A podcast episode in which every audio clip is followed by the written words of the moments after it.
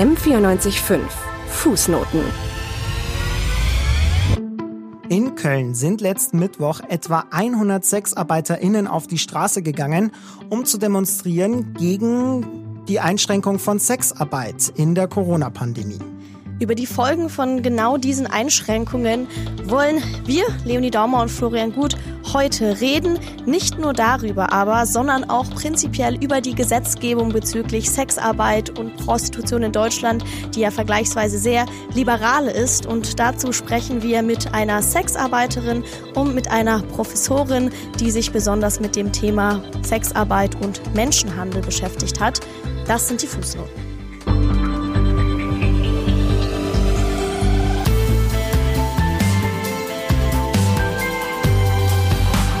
Fußnoten, was diese Woche zu kurz kam. Deutschlands SexarbeiterInnen demonstrieren, also nicht nur in Köln in den letzten Wochen, sondern auch in anderen Städten hat es Demonstrationen gegeben, um äh, gegen die Schließung von Bordellen und das generelle Verbot von Sexarbeit während der Corona-Pandemie zu demonstrieren. Leonie, wie schaut denn aktuell die Situation aus in Deutschland? Also laut Vorgaben der Bundesregierung sind sogenannte körpernahe, nicht medizinisch notwendige Dienstleistungen untersagt und dazu zählt äh, eben auch die Sexarbeit. Das heißt, ähm, grob gesagt, äh, Bordelle sind zu, die haben, stehen vor dem Wirtschaftlichen aus. Es gibt so, sozusagen keine legale Sexarbeit im Moment, ähm, was aber nicht bedeutet, dass es keine gibt.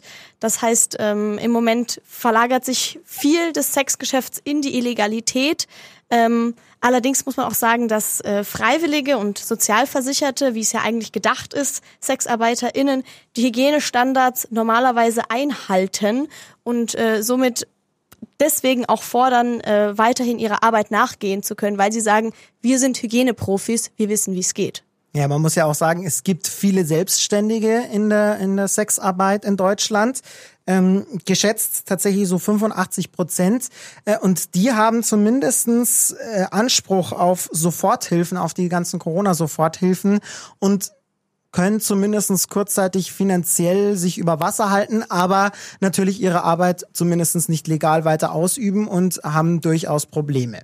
Denn klar, eine Sexarbeit lässt sich nun mal nicht so leicht ins Homeoffice verlegen wie vielleicht bei anderen Selbstständigen, die dann nur für eine kurze Zeit auf solche Soforthilfen angewiesen sind.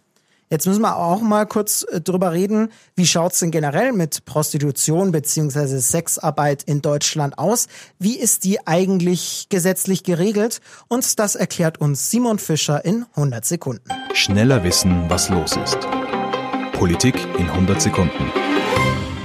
Heute das Prostitutionsgesetz in Deutschland. Bis Anfang 2002 wurden sexuelle Dienstleistungen in Deutschland allgemein als sittenwidrig angesehen. Damit war die Prostitution zwar nicht offiziell untersagt, aber in der täglichen Praxis lief es de facto auf ein Verbot hinaus. Auch wegen der vielen Einschränkungen, mit denen die Branche bis heute konfrontiert war. Diese Duldung ist mit dem Inkrafttreten des sogenannten Prostitutionsgesetzes zu einer Legalisierung geworden. Das Gesetz zur Regelung der Rechtsverhältnisse der Prostituierten trat am 1. Januar 2002 in Kraft. In drei Paragraphen wurde die rechtliche Stellung von Prostitution als offizielle Dienstleistung festgehalten. Das sollte für eine Verbesserung der sozialen Situation von Prostituierten sorgen. Dazu gehört zum Beispiel, dass Prostituierte vor Gericht ihren Lohn einklagen können und Anspruch auf Kranken-, Arbeitslosen- und Rentenversicherung haben. Darüber hinaus unterstehen Prostituierte keinem Weisungsrecht ihrer Arbeitgeber. Das heißt, laut Gesetz dürfen sie selbst entscheiden, welche Kunden und Sexualpraktiken sie akzeptieren. Außerdem Bordellbetreiber oder Zuhälter machen sich nicht mehr strafbar, wenn sie sichere Arbeitsbedingungen für Prostituierte schaffen. 2017 wurde dieses Gesetz um das Prostituiertenschutzgesetz erweitert. Seither müssen alle Prostituierten ihre Tätigkeit anmelden. Dennoch wird kritisiert, dass beide Gesetze praktisch gesehen keine klare Grundlage zum Umgang mit der Prostitution schaffen. So werden sie in den Bundesländern unterschiedlich gehandhabt und von Behörden unterschiedlich ausgelegt. Trotzdem haben beide Gesetze etwas Großes bewirkt. Die Bundespolitik geht nicht länger davon aus, dass das Thema Prostitution ein Tabu ist, sondern eine legale Dienstleistung.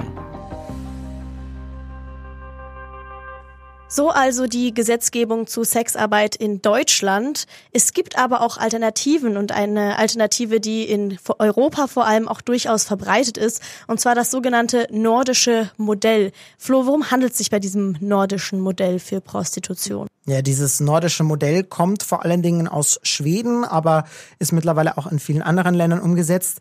Und es geht letzten Endes vereinfacht gesagt um ein Sexkaufverbot. Also eine umfassende Kriminalisierung der einvernehmlichen Prostitution.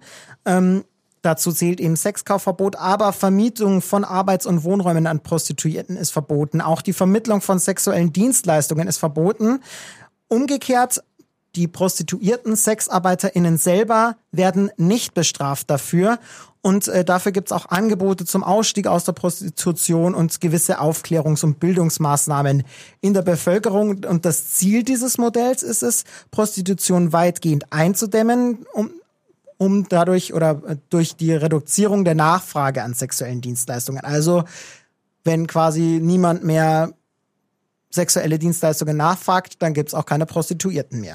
Es gab dazu auch schon einige Studien, in denen in Ländern wie zum Beispiel Schweden oder Norwegen, in denen dieses Modell eingeführt wurde, untersucht wurde, wie gut das nordische Modell funktioniert. Es wurde da tatsächlich festgestellt, einen Rückgang der Straßenprostitution, einen sehr deutlichen Rückgang der Straßenprostitution und in Norwegen auch eine Reduzierung des Menschenhandels. Allerdings muss man sich an der Stelle auch immer wieder die Frage stellen, heißt ein Rückgang der Straßenprostitution auch tatsächlich ein Rückgang der Prostitution oder verlagert sich in so einem Fall ähm, die Prostitution nicht einfach in den Untergrund, wie das eben viele Kritiker an dem nordischen Modell kritisieren?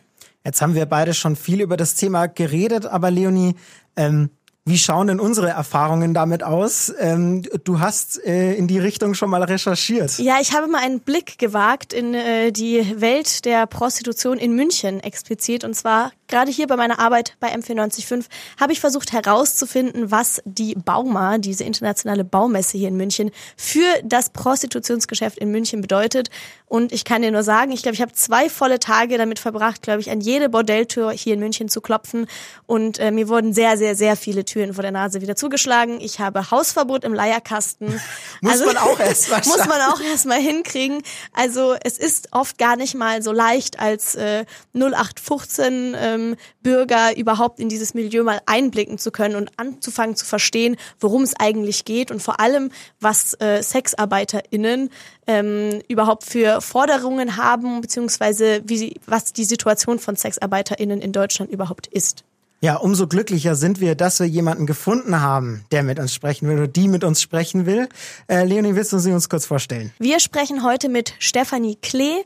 Sie ist Sexarbeiterin und Aktivistin für Prostitution hat auch auf äh, einer Demo zu ähm, den Einschränkungen oder gegen die Einschränkungen äh, des Sexgewerbes durch die Corona-Pandemie gesprochen und mit ihr sprechen wir jetzt.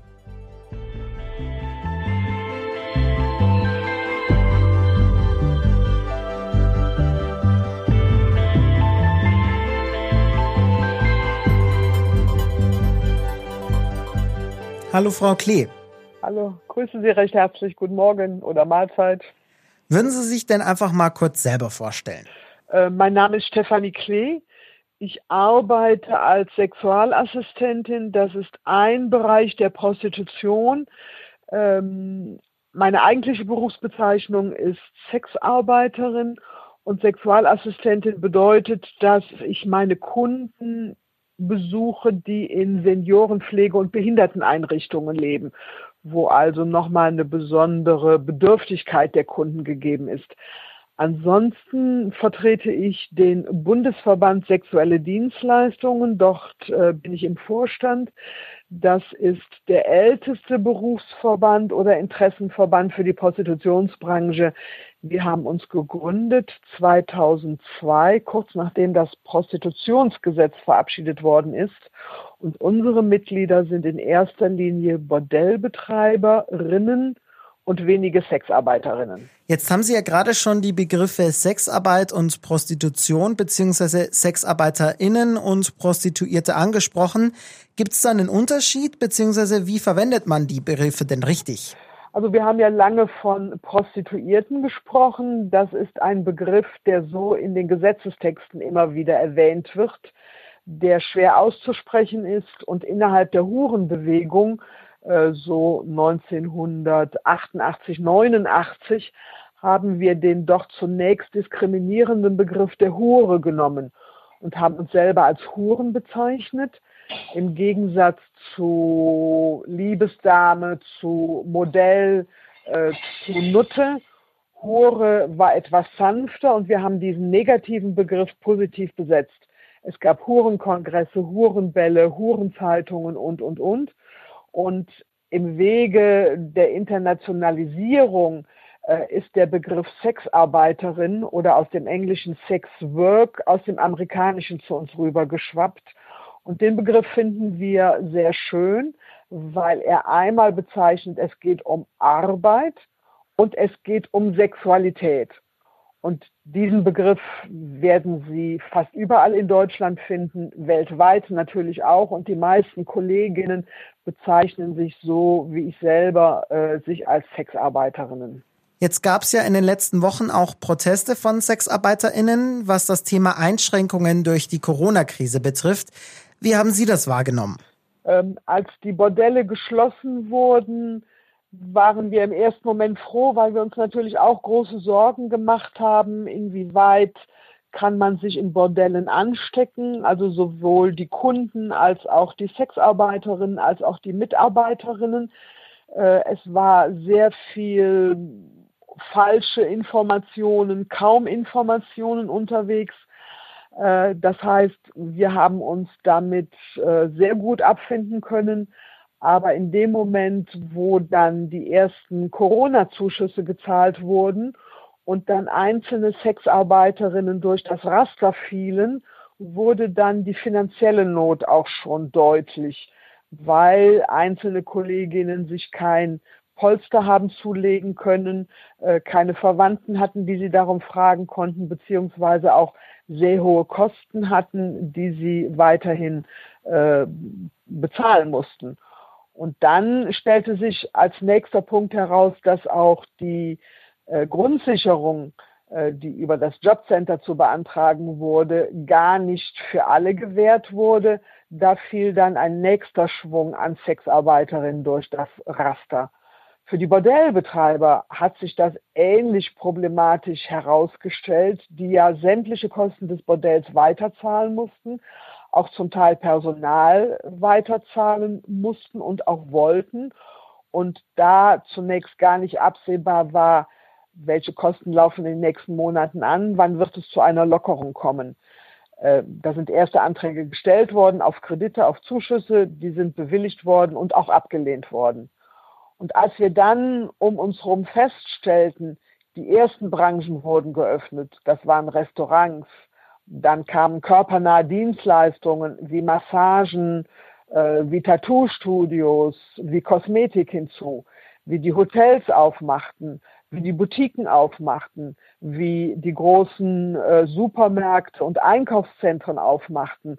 Äh, und über Prostitution wurde nie gesprochen. Wir uns aber bereits vor Wochen mit einem umfangreichen Hygienekonzept an die Politik gewandt hatten, und zwar an die Politik des Bundes und aller 16 Bundesländer, und man immer noch nichts hörte, da wurden wir ärgerlich, weil deutlich wurde, dass es diffuse Vorstellungen von den Abläufen in den Bordellen gab, weil uns von Seiten der Politik Vorwürfe gemacht wurden, die mit Corona überhaupt nichts zu tun hatten also dass wir zum Beispiel nicht in der Lage wären, die Kundenkontaktdaten aufzunehmen oder die Kunden das nicht geben würde, was völlig falsch war.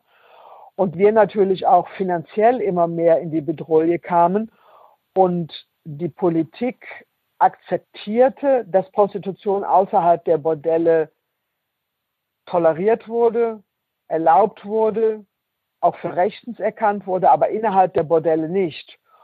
Und wir uns natürlich gefragt haben, erachtet die Politik die Arbeit außerhalb der Bordelle als sicherer mit Corona-Schutzmaßnahmen? Oder was steht hinter dem fortwährenden Corona-Lockdown? Und die Schließung der Bordelle mit winzig kleinen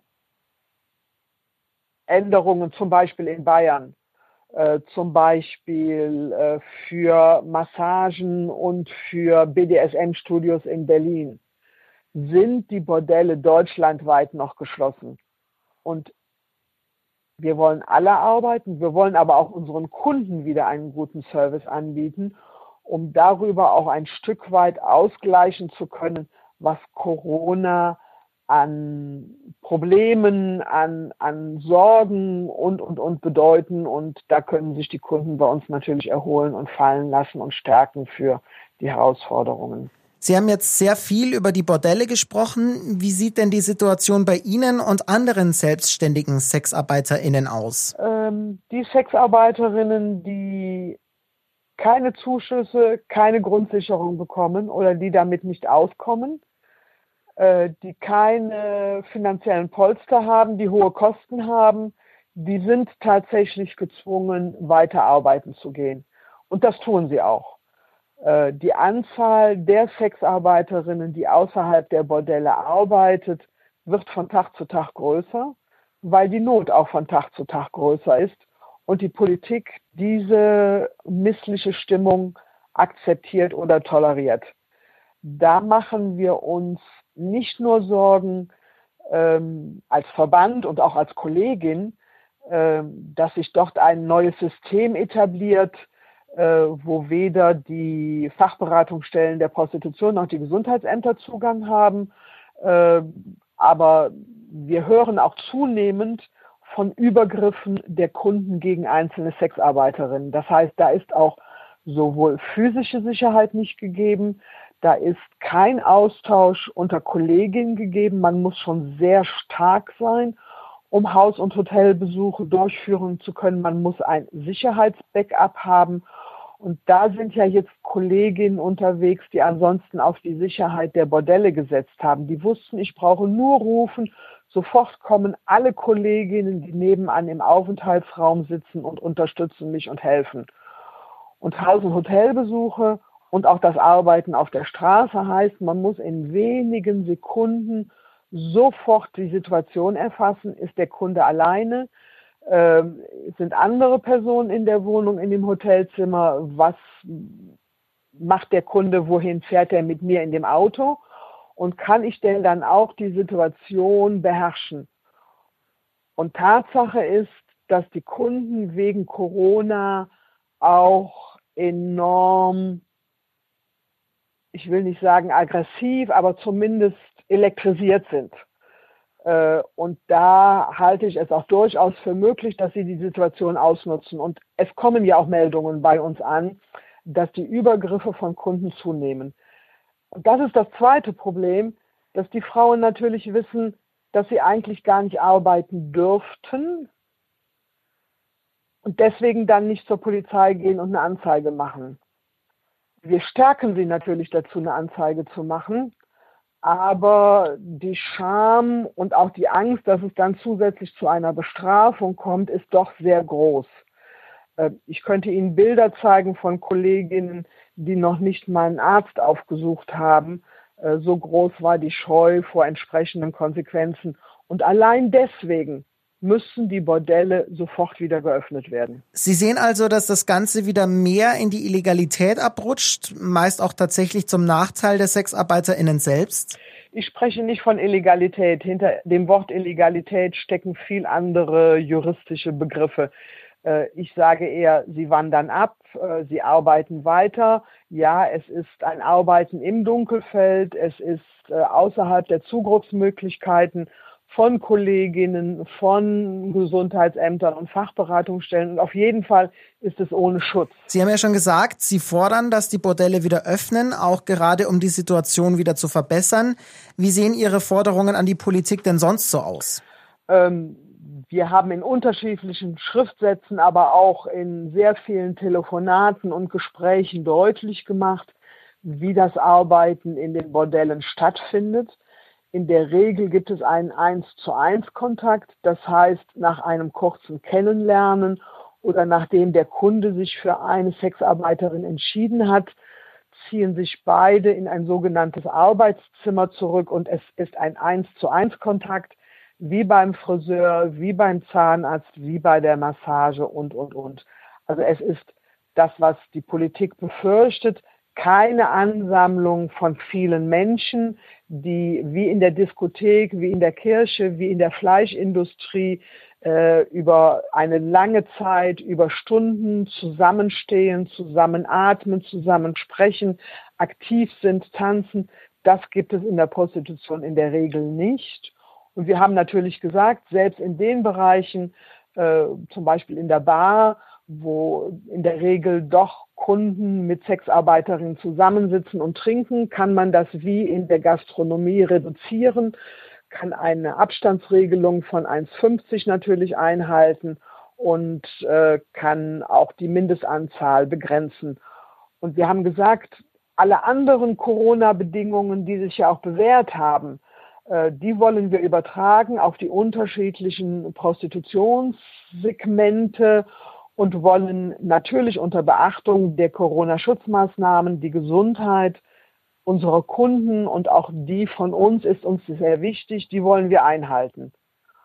Und da ist die Politik bisher drüber hinweggegangen und deswegen gehen wir verstärkt an die Öffentlichkeit, um auch der Öffentlichkeit zu zeigen, wie benachteiligt wir werden unter Corona-Bedingungen und dass natürlich auch die Öffentlichkeit Einfluss nimmt äh, auf die Politik. Ja, die Diskussion über die Corona-Restriktionen für SexarbeiterInnen ist ja natürlich durch die Situation gerade sehr akut. Es gibt ja aber auch immer wieder Forderungen nach einem, nach einer generellen Reform ähm, der Prostitutionsgesetzgebung in Richtung eines Sexkaufverbots, wie es zum Beispiel in einigen skandinavischen Ländern gibt. Sie haben ja 2002 die Verabschiedung des Prostitutionsgesetzes in Deutschland, das ja ziemlich einzigartig ist, live mitbekommen. Wie haben Sie das denn wahrgenommen, auch den Weg dorthin? Mhm. Ähm, zur damaligen Zeit habe ich äh, bei Hydra gearbeitet. Es hat Jahre vorher immer wieder das Bemühen gegeben, äh, dass aus dem Strafgesetzbuch bestimmte Regeln herausgenommen werden, dass Einfluss genommen wird auf Gerichtsentscheidungen. Und zwar war damals die Situation in Deutschland so, dass Sexarbeiterinnen ihren Lohn abgesprochen wurde. Äh, da wurde allgemein gesagt, äh, Prostitution ist ein unsittliches Rechtsgeschäft, von deswegen habe ich keinen Anspruch auf meinen Lohn.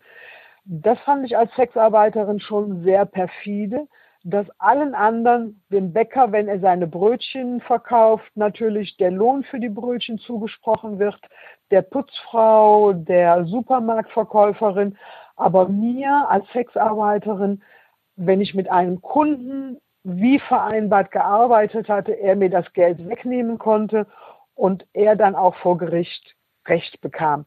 Das fanden dann zunehmend auch äh, staatliche Institutionen komisch. Komisch kam dann noch ebenfalls hinzu, dass nach dem Strafgesetzbuch für Bordelle all das strafbar war, was über das ledigliche Gewähren von Wohnraum hinausging. Also besonders gute Einrichtungen, plüschige Sessel, äh, besonders hohe Preise für das Verkaufen von Sekt, zum Beispiel das zur Verfügung stellen von Kondomen. All dies wurde als Merkmale gesehen, um zu sagen, das ist Zuhälterei, ausbeuterische Zuhälterei, das von den Sexarbeiterinnen mehr verlangt wurde, als möglich war.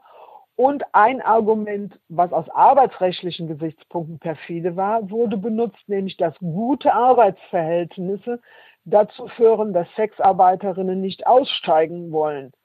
Und da steckt natürlich der Gedanke dahinter, die Arbeitsverhältnisse müssen so schlecht sein, dass wir dann mit der Prostitution aufhören, was natürlich völliger Quatsch ist. Das hat das Prostitutionsgesetz von 2002 tatsächlich verändert. Dieses Gesetz war uns nicht gut genug. Wir haben gesagt, all das, was die Bordelle angeht, muss ins Gewerberecht integriert werden. Ebenfalls muss am Baurecht einiges getan werden, was Bordelle gar nicht nennt. Ebenfalls muss Einfluss genommen werden auf die Sperrgebietsverordnung, die ja zum Beispiel in München sehr rigide ist und sagt, wo Prostitution stattfinden darf und wo nicht.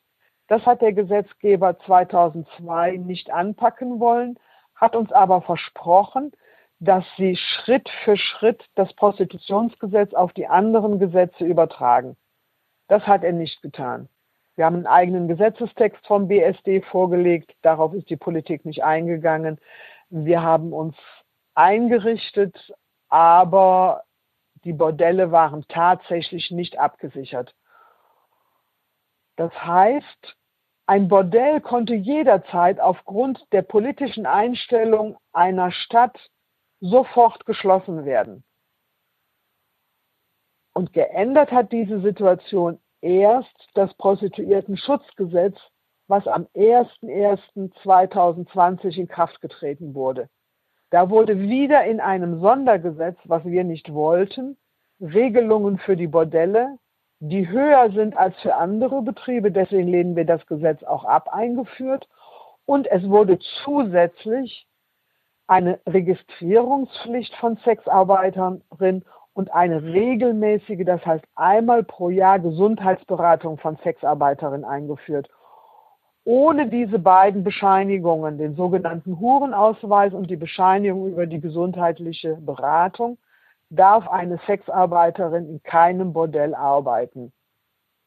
Damit wurde ihre Anonymität aufgebrochen und ihr Doppelleben wurde ad absurdum geführt. Das funktioniert natürlich nicht, wenn nicht gleichzeitig in der Gesellschaft das Stigma, was über Prostitution liegt, bearbeitet oder zumindest dagegen gesteuert wird. Heute noch kann eine Sexarbeiterin nicht in die Öffentlichkeit gehen und sagen, ich arbeite als Sexarbeiterin. Sie muss selbstverständlich davon ausgehen, dass es zu entsprechenden Diskriminierungen oder Repressalien kommt. Vielleicht nicht von ihr selber, aber vielleicht von den Kindern, dass die Kinder zum Geburtstag nicht mehr eingeladen werden oder dass die Freunde sich von einem verabschieden oder dass die Nachbarn nicht mehr mit einem sprechen. Das ist die Realität und das hat natürlich dazu geführt, dass viele Sexarbeiterinnen sich dieser Registrierung nicht unterwerfen und dann auch nicht in einem geschützten Rahmen eines Bordells arbeiten können. Ja, und dann somit wieder in den Untergrund verschoben werden. Genau. Äh, dieses Prostituiertenschutzgesetz hat ein bisschen das vorausgenommen, was dann Corona nochmal verstärkt hat.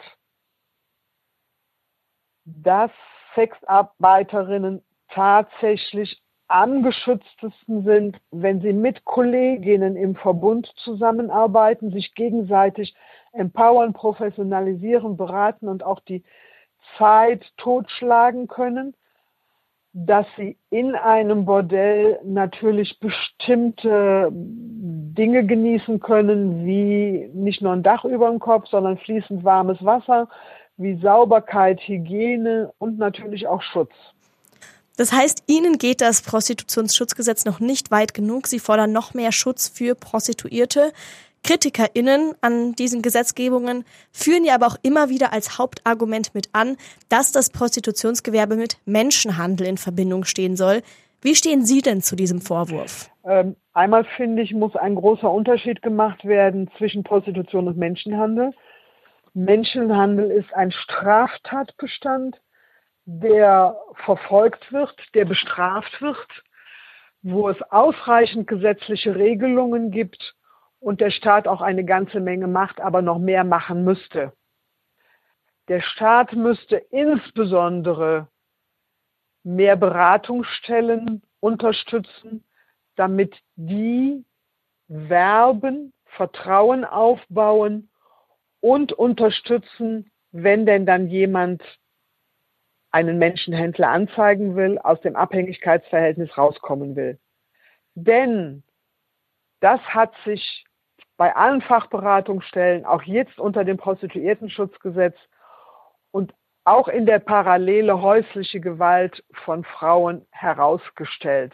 Wer zu irgendetwas gezwungen wird, wer ausgebeutet wird, der ist in einem so engen Abhängigkeitsverhältnis zu dem Menschenhändler, zu dem Ausbeuter, dass er das nicht einer fremden Person und es recht nicht der Behörde gegenüber offenbart, von der er und sie ja abhängig ist, diese Bescheinigungen zu bekommen.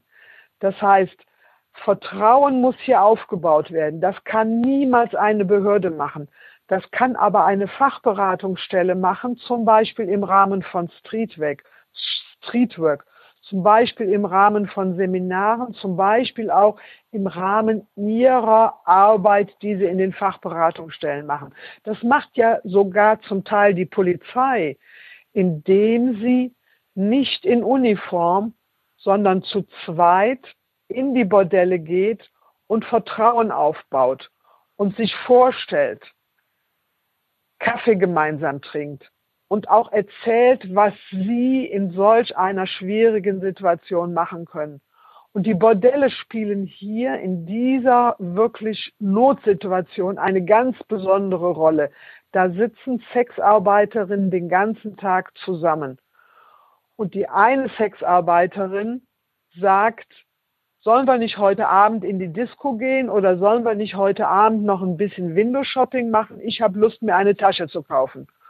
Und die Sexarbeiterin, die von ihrem Freund, Zuhälter, Menschenhändler gedrängelt wird, wird niemals mitgehen. Wird auch niemals was Teures kaufen, weil sie das Geld abliefern muss. Weil die Person auch nicht will, dass sie zu viel Kontakte zu anderen hat.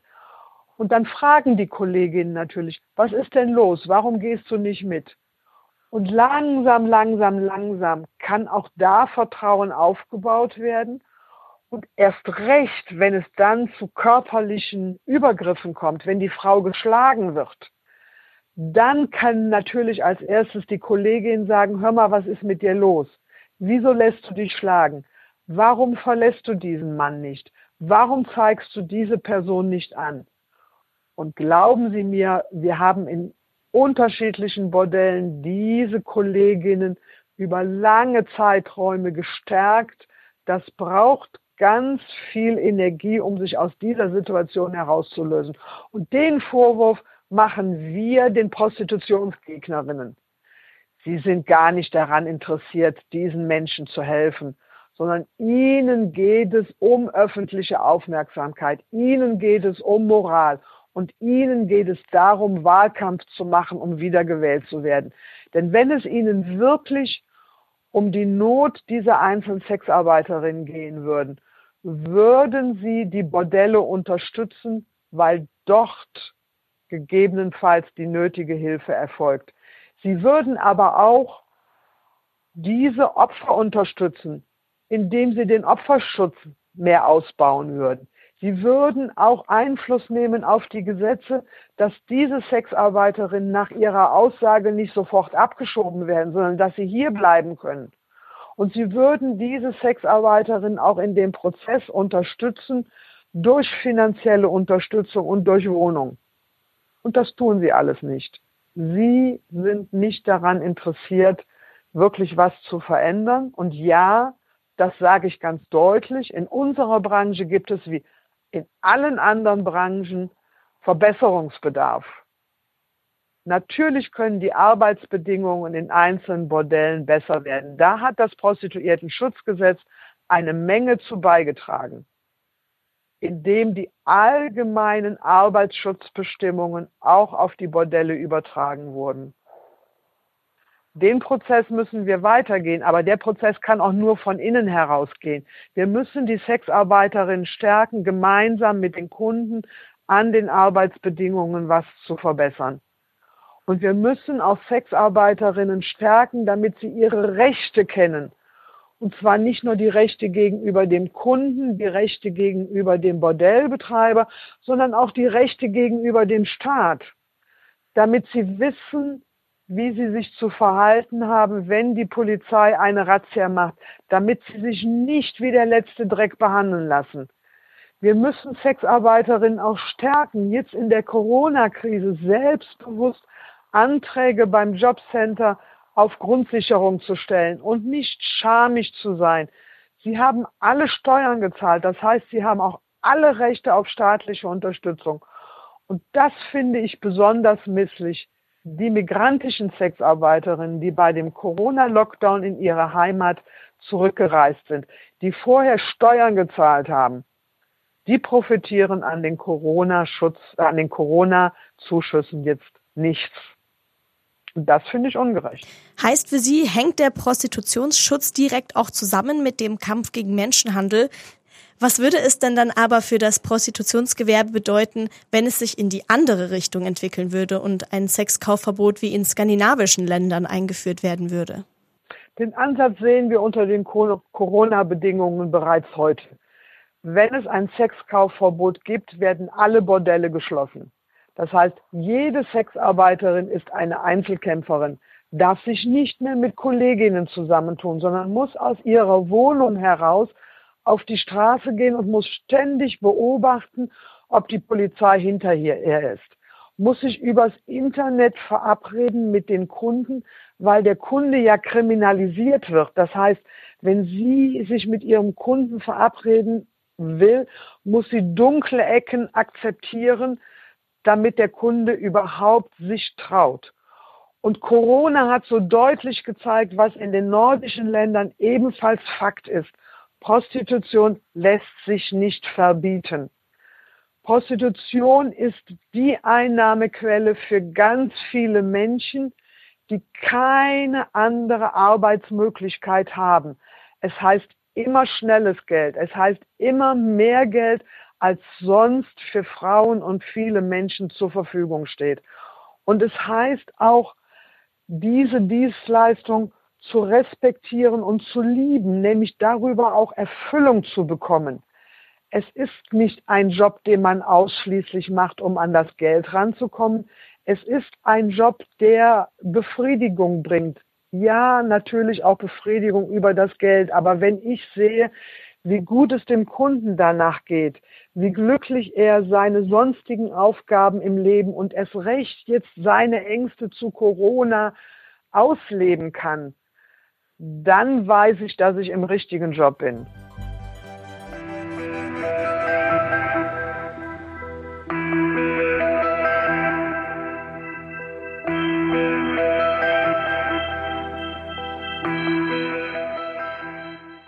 Soweit also Stefanie Klee bei uns Jetzt wollen wir aber mal einen kleinen Blick nach München zu uns werfen. Leonie, du hast ja, wie, wie gesagt, schon ein paar Erfahrungen gehabt. Äh, Hausverbot im Leierkasten. Ich hab's geschafft. Auch interessant. ähm, aber äh, kurzer Blick auf die Zahlen. Äh, in München gibt's Stand April diesen Jahres knapp 2500 gemeldete Prostituierte. Das sind knapp doppelt so viele wie im Jahr 2000. In der Hinsicht hat sich also ordentlich was getan, weil ganz ehrlich, ich glaube nicht, dass es im Jahr 2000 mehr waren, sondern einfach nur weniger gemeldet. Das glaube ich auch. Tatsächlich auch, wer in Deutschland als Prostituierte arbeitet, muss sich ja nach dem Prostituiertenschutzgesetz anmelden.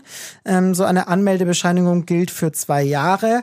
Und wer ohne gültige Anmeldebescheinigung arbeitet, begeht eine Ordnungswidrigkeit. Das Bußgeld dafür kann bis zu 1000 Euro betragen. Ähm, seit dem 1. Juli 2017 gilt ja das Prostitutionsschutzgesetz. Ähm, da müssen die Prostituierten an einer gesundheitlichen Beratung teilnehmen.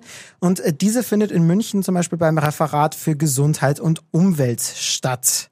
Es gibt bei uns in München außerdem 190 legale Bordelle Wobei es heißt, dass im Gegensatz gerade zu Berlin oder Bremen es bei uns äh, verhältnismäßig ordentlich zugeht. Das heißt, wenig mafiöse Strukturen, wie man es vielleicht von anderen deutschen Städten kennt. Äh, laut der bayerischen, laut der Münchner Polizei liegt es natürlich an ihrer relativ harten Linie, das heißt an sehr strengen Kontrollen und ähm, ja außerdem auch, dass wir in München diese besondere ähm, die ja das besondere Modell der Sperrbezirke haben, also dass wir große Teile äh, der Münchner Innenstadt, in denen die Prostitution generell nicht erlaubt ist. Das gilt tatsächlich seit den Olympischen Spielen 1972. Da wurde ein Großteil der City eben zu einem solchen Sperrbezirk, um ja so ein bisschen äh, das, das ganze Thema von den Spielen fernzuhalten und von den Leuten, die zu den Spielen kommen. Also so schau schaut's aktuell in München aus. München ist also so gesehen kein wirkliches Rotlicht Eldorado und ähm, ja, es geht laut, zumindest laut der Polizei und laut dem, was die Öffentlichkeit davon wahrnimmt, relativ gesittet zu. Allerdings wird dem Gewerbe der Prostitution ja immer wieder eine Verbindung zum Menschenhandel vorgeworfen, dass Prostitution im in Verbindung mit ja, Menschenhandel und sexueller Ausbeutung steht. In Deutschland hat es im Jahr 2018 386 Ermittlungsverfahren gegeben wegen des Verdachts auf Menschenhandel und Ausbeutung. Davon gab es insgesamt 503 polizeilich erfasste Opfer und davon waren 430 Opfer sexueller Ausbeutung, also die Art äh, von, von äh, Straftat, die mit Prostitution in Verbindung gebracht wird. Meistens spielt dabei mittlerweile die sogenannte Loverboy-Methode eine Rolle. Und zwar wird den Opfern dabei eine Liebesbeziehung vorgespielt, um sie emotional abhängig zu machen. Jedes sechste Opfer wurde 2018 durch die Täter mit dieser Methode zur Prostitution gebracht. Die gezielte Täuschung stellt neben der Bedrohung und Anwendungen von physischer und psychischer Gewalt weiterhin ein häufig angewandtes Instrument für die Täter dar. Also es kommt relativ oft vor. Ja, über diese sehr kontroverse Verbindung von Menschenhandel und Prostitution soll es denn, sollte es denn eine geben? Darüber sprechen wir jetzt mit Sonja Dolinsek. Sie ist Lehrbeauftragte an der Universität Erfurt und forscht unter anderem zum Thema Sexarbeit und Menschenhandel und hat dazu auch bereits mehrere Texte geschrieben.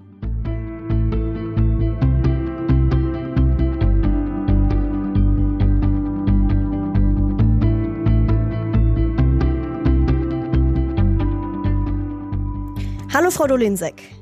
Hallo. Können Sie mir vielleicht für den Anfang kurz den Zusammenhang von Menschenhandel und Prostitution erklären?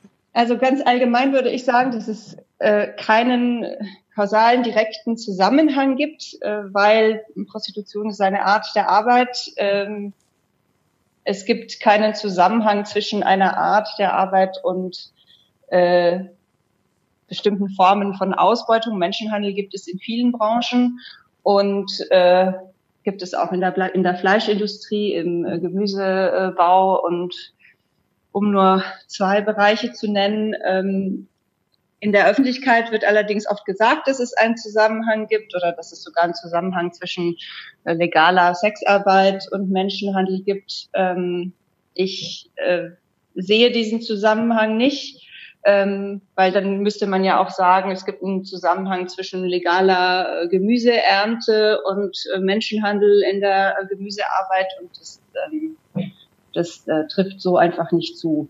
So. Ähm, das heißt natürlich nicht, dass es äh, Menschenhandel im Bereich der Prostitution nicht gibt.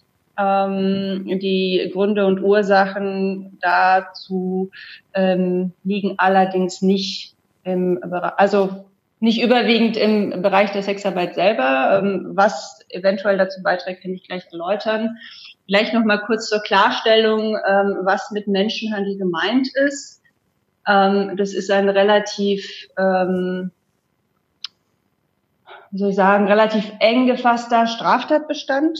Ja, also wir sprechen hier nicht von irgendwie jeglicher Form von ähm, Ausbeutung, die im Bereich der Sexarbeit oder von schlechten Arbeitsbedingungen, die in der Sexarbeit passieren können, ähm, sondern es ist äh, beim Menschenhandel notwendig, dass eine relativ ähm, hohe Hürde ähm, von Ausbeutung erreicht wird, zum einen. Und zum anderen ähm, ist es notwendig, dass sich die Opfer ähm, oder die Betroffenen von Menschenhandel, ähm, wenn sie sich ähm, von der Polizei meistens äh, mehrfach vernehmen lassen, äh, widerspruchsfreie äh, Geschichten erzählen und äh, so dass ähm, die Polizei und die Staatsanwaltschaft der Ansicht sind, dass sich hier ähm, eine Strafverfolgung lohnt. Und zuletzt, das ist der dritte Punkt, ähm, Menschenhandel hat meistens auch mit erweiterten Strukturen ähm, organisierter Kriminalität zu tun und äh, ja, also ähm, was nochmal sozusagen die Thematik ein bisschen verkompliziert. Ähm, genau, ähm, Menschenhandel kann deutsche per Personen betreffen, genauso wie Migrantinnen. Ähm, in der Forschung ähm, oder auch in der Statistik ähm, ist es meistens so, dass Migrantinnen äh, oder die hat gezeigt, dass meistens Migrantinnen davon betroffen sind, ähm, was äh, unterschiedliche Gründe hat bei Personen, die aus Drittstaaten kommen, also EU-Drittstaaten, ähm, ist das meist verbunden mit äh, Menschenschmuggel. Also die Menschenschmuggel ist nochmal was anderes. Das heißt, dass jemand äh, jemanden hilft, in Anführungszeichen, natürlich gegen äh, Bezahlung, ähm, ein, den, die Grenze zu überschreiten nach Europa, nach Deutschland.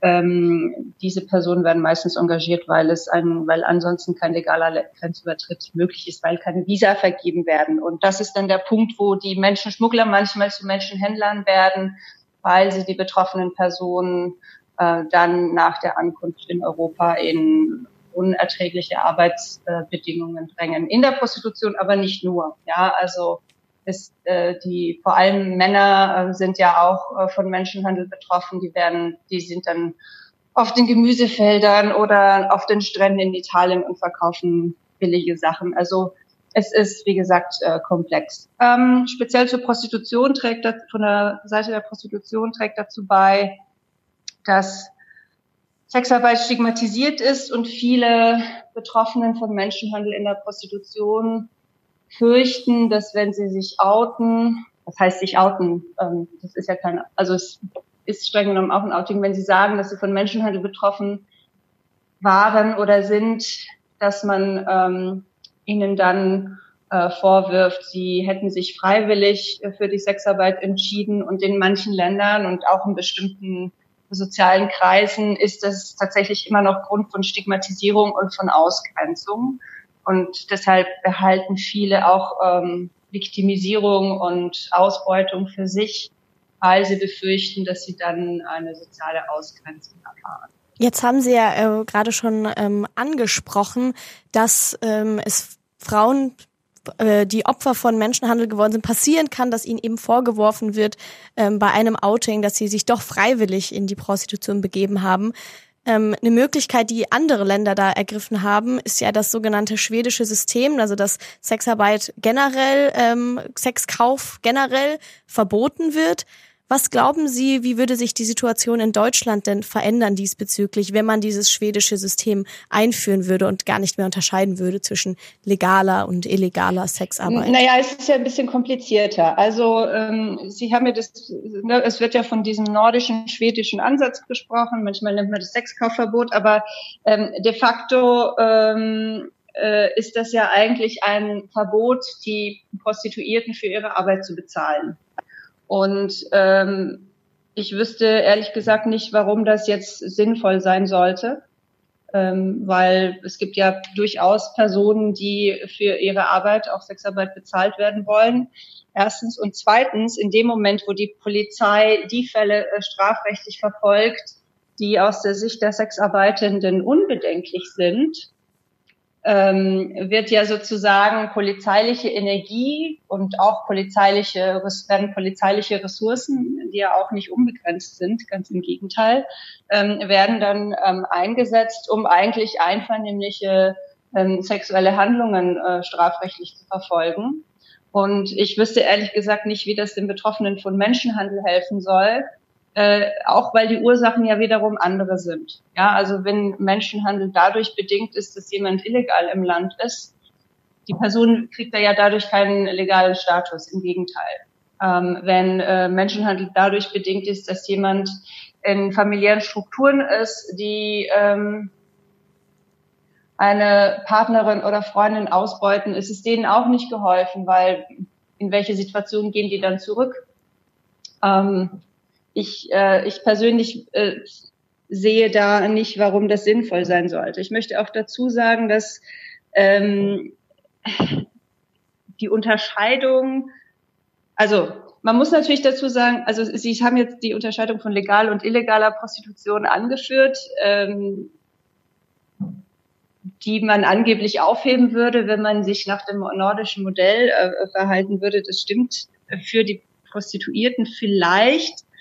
Ähm, aber äh, ich also in dem Moment, wo eine Prostituierte kein Geld verlangen darf für, für sexuelle Dienstleistungen, äh, ist ja alles illegal. Insofern wird die Unterscheidung nicht aufgehoben, sondern es wird alles illegalisiert. Ähm, was auch illegalisiert wird, ist äh, jegliche äh, Verbesserung von Arbeitsbedingungen, weil das Einzige, was nun noch, äh, was verboten wird, ist das Bezahlen für Sex. Aber ob es jetzt ob der Kunde sich dabei gut oder schlecht verhält, ist dabei irrelevant. Ja, gerade in Schweden äh, wird auch eine Diskussion darüber geführt, ob jetzt der Kunde, der sich ein bisschen schlechter, also der, es gibt ja, also es ist ja strafbar, sogar jemanden mit sich mit jemandem zu verabreden, ähm, eine äh, sexuelle Dienstleistung zu kaufen. Diese Person wird aber streng genommen genauso stark bestraft wie jemand, der tatsächlich die sexuelle Dienstleistung in Anspruch nimmt und genauso in, äh, intensiv bestraft wie die Person, die sich dabei auch noch irgendwie gegen den Willen der Sexarbeitenden verhält. Und ich finde eigentlich schon, dass es hier starke Unterschiede gibt. Und ähm, ich glaube auch, dass unser Strafrechtssystem dem gerechter wird als das schwedische. Das heißt, ja, dass dieses äh, Sexkaufverbot in Schweden halten Sie für weniger sinnvoll als unser System hier in Deutschland.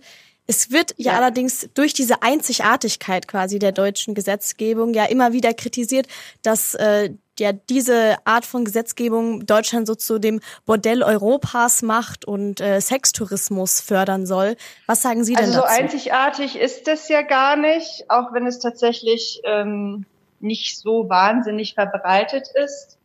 Ähm, also legale Prostitution gab es ja ähm, im 19. und 20. Jahrhundert. Das war allerdings meistens für die Sexarbeiterinnen extrem repressiv geregelt, weshalb ähm, man heute tatsächlich auch zu Recht diese Form von Regulierung ablehnt. Also das war eine Regulierung, wo die Polizei die Prostituierten registriert hat und auch äh, sich und wo die Polizei auch die Möglichkeit hatte, Frauen, die äh, nicht gar nicht mal Prostituierte waren, sondern einfach nur ein bisschen promisk waren, äh, das, die konnte die Polizei frei registrieren. Ähm, so eine Legalität will man natürlich nicht, aber ähm, wie, wie, gesagt, so einzigartig ist es nicht. Ähm, die Frage, also das, was Sie hier zitiert haben, das ist in meiner Perspektive ist das äh, eine, ein, ein, ein Narrativ, das in der Kampagne gegen die legale Sexarbeit äh, verbreitet wird. Ich sehe das nicht als eine faktische Behauptung. Ähm, klar kann man sagen, Deutschland ist das Bordell Europas. Es ist neben den Niederlanden, Österreich und der Schweiz ähm, das einzige Land, wo Bordelle legal sind. Ähm, ist das jetzt positiv oder negativ. Ähm, das muss jeder irgendwie für sich entscheiden. Aber ähm, Modelle sind erstmal Arbeitsorte, wo Sexarbeiterinnen arbeiten können. Und diese Arbeitsorte gibt es in anderen Ländern nicht. Äh, und in anderen Ländern arbeiten die Sexarbeiterinnen dann entweder alleine oder an Orten, wo es nicht bekannt ist, wo sie sind, oder auf der Straße und in Wäldern. Ja, ähm, ich, ich finde, dass man sich schon, wenn man von Bordell Europa spricht, sich Gedanken darüber machen muss, was es denn heißt, in einem Land zu arbeiten, wo Bordelle nicht legal sind. Ja, und wenn ich von Wäldern und Bundesstraßen und dunklen Bundesstraßen spreche, dann ist es kein Euphemismus, sondern es ist die Realität in Osteuropa und auch in Spanien und Italien und in Frankreich. Ich hätte noch eine Frage tatsächlich und zwar, ähm, ich meine, dass es durchaus auch in Deutschland noch ähm, Menschenhandel in der Prostitution oder im Zusammenhang mit Prostitution gibt, ist ja äh, also es, das ist ja so. Ähm, jetzt haben Sie aber das schwedische Modell oder das nordische Modell äh, kritisiert und gesagt, ja, effektiv bringt ja das auch nichts. Was würden Sie denn sagen, was wie könnte man denn effektiver gegen diesen Menschenhandel vorgehen, sowohl in der Prostitution als auch, wie Sie sagen, es kommt ja anderswo auch vor? Okay. Ähm, also zum einen möchte ich nochmal betonen, es gibt in jedem Land dieser Welt Menschenhandel. Ähm, dass Deutschland da zahlenmäßig statistisch besonders weit vorne ist, äh, stimmt nicht. Damit haben wir natürlich noch nicht das Problem des existierenden Menschenhandels gelöst. Ähm, das ist sozusagen, da gibt es auch viel Forschung dazu und das kann ich sicherlich nicht innerhalb von zwei, drei Minuten beantworten.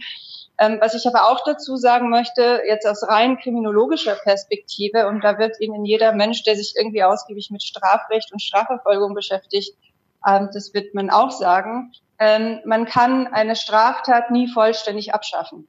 Und es ist völlig illusorisch, äh, wenn, da, dass man sich, äh, dass man jetzt irgendwie Kampagnen führt mit der Idee, dass das irgendwann komplett abgeschafft ist. Was man machen kann, sind an den Grund- oder an den Ausgangsbedingungen Bedingungen derjenigen, die von Menschenhandel betroffen sind, und zwar nicht nur in der Sexarbeit, äh, an diesen Bedingungen was zu ändern. Und da befinden wir uns im Bereich von äh, entweder Migrationsrecht oder Sozialpolitik. Und ich würde ehrlich gesagt behaupten, dass auch die äh, Regulierung, die wir aktuell in Deutschland haben, ähm, ein, ein Schritt in eine gute Richtung ist. Also nehmen Sie die Beratung für Sexarbeiterinnen, die man aus anderen Gründen tatsächlich auch kritisieren kann. Äh, aber das ist nun mal ein Ort, wo die Sexarbeiterinnen etwas über ihre Rechte erfahren und auch ähm, erfahren, dass sie das nicht machen müssen, wo sie sich hinwenden können, wenn sie ähm, diesen Job nicht ausüben wollen oder wenn sie auf illegale Art und Weise ausgebeutet werden. Das ist ein, ein wichtiger Schritt, also dass die möglich, dass die potenziell von Ausbeutung betroffenen Personen ihre Rechte kennen. Das ist umso einfacher, desto ähm, zugänglicher diese Branche ist. Ähm, genau, und dann ist natürlich auch die Frage, es wird auch gesagt, dass Arbeitsausbeutung und Menschenhandel äh, durch Armut verursacht werden. Und da sind wir eigentlich im Bereich der globalen Wirtschaftspolitik, globale politische Ökonomie zum einen und zum anderen im Bereich von Sozialpolitik. Ja, also wie schafft man es, dass Leute nicht so arm sind, dass sie äh, ähm, aus, die ausbeuterischsten Arbeitsbedingungen annehmen? Und äh, diese Frage betrifft, wie gesagt, nicht nur Sexarbeiterinnen, sondern sie betrifft auch zum Beispiel die äh, ganzen Arbeitnehmer, die ähm, zum Beispiel in der Bauindustrie im Mittleren Osten äh, tätig sind oder die äh, Gemü in den Gemüsefeldern in Südeuropa arbeiten. Ja, also wir haben hier ein ähnliches Feld von Ursachen und das anzugehen ist aber halt ein bisschen komplexer und ähm, ja, anspruchsvoller, als zu sagen, wir, wir wollen jetzt den Kunden verbieten, die Sexarbeiterinnen zu bezahlen. Ja, in der äh, Politikwissenschaft nennt man das auch Symbolpolitik, weil dann die äh, beunruhigten Menschen, die sich sozusagen von äh, Kampagnen von wegen Bordell Europa beeindrucken lassen. Wenn es dann so ein symbolisches Verbot gibt, sind sie zufrieden, aber an den eigentlichen Ursachen der Ausbeutungsstrukturen hat man nichts geändert.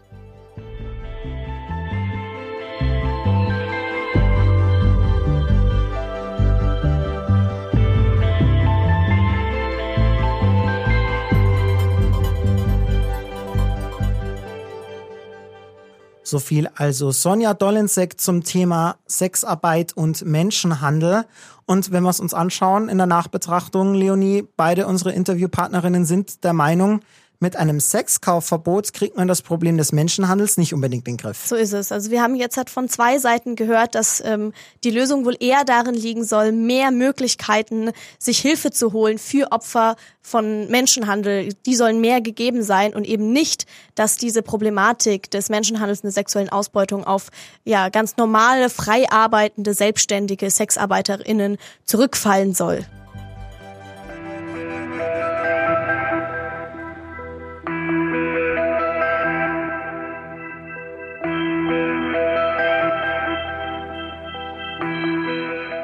Das waren die Fußnoten für diese Woche. An dieser Folge waren beteiligt aus der Redaktion Dorothea Wolf, Kevin Golde, Maria Langlechner und Simon Fischer. Sendeleitung waren Dorothea Wolf und Johanna Hager, für die Produktion zuständig Jonas Bayer. Redaktionsschluss war Sonntag, der 2. August um 11 Uhr. Wir sind Leonie Daumer und Florian Gut und sagen Servus.